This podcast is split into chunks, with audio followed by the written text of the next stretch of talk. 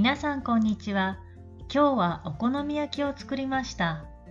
今ではお好み焼きは大阪の名物ですが、もともとは明治時代に東京で生まれたもんじゃ焼きやどんどん焼きがお好み焼きの始まりと言われています。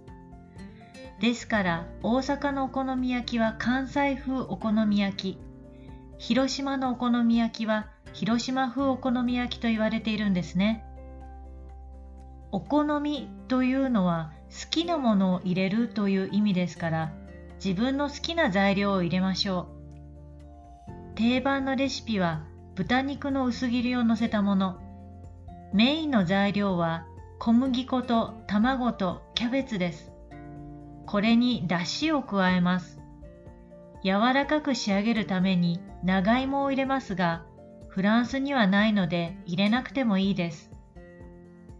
他に天かすという天ぷらを作るときにできる揚げかすを加えると美味しくなります。天かすはフランス語で言うとパットドテンプラフリットでしょうか。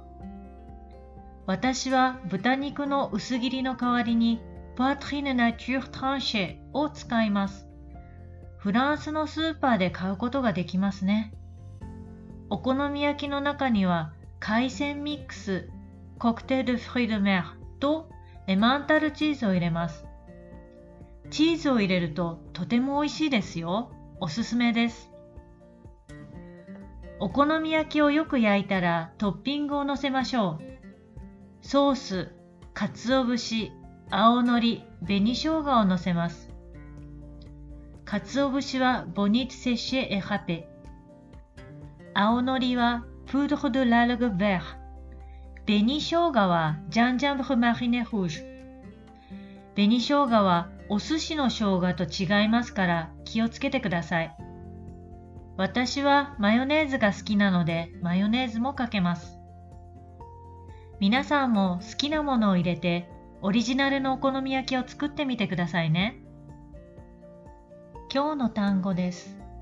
意味、sens, signification 材料、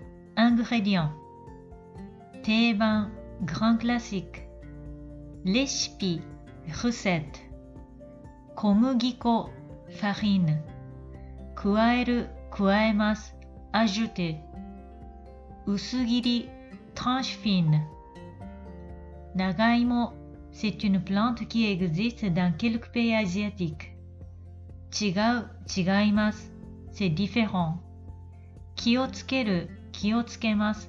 faire attention. それでは皆さん、次のポッドキャストを楽しみにしていてくださいね。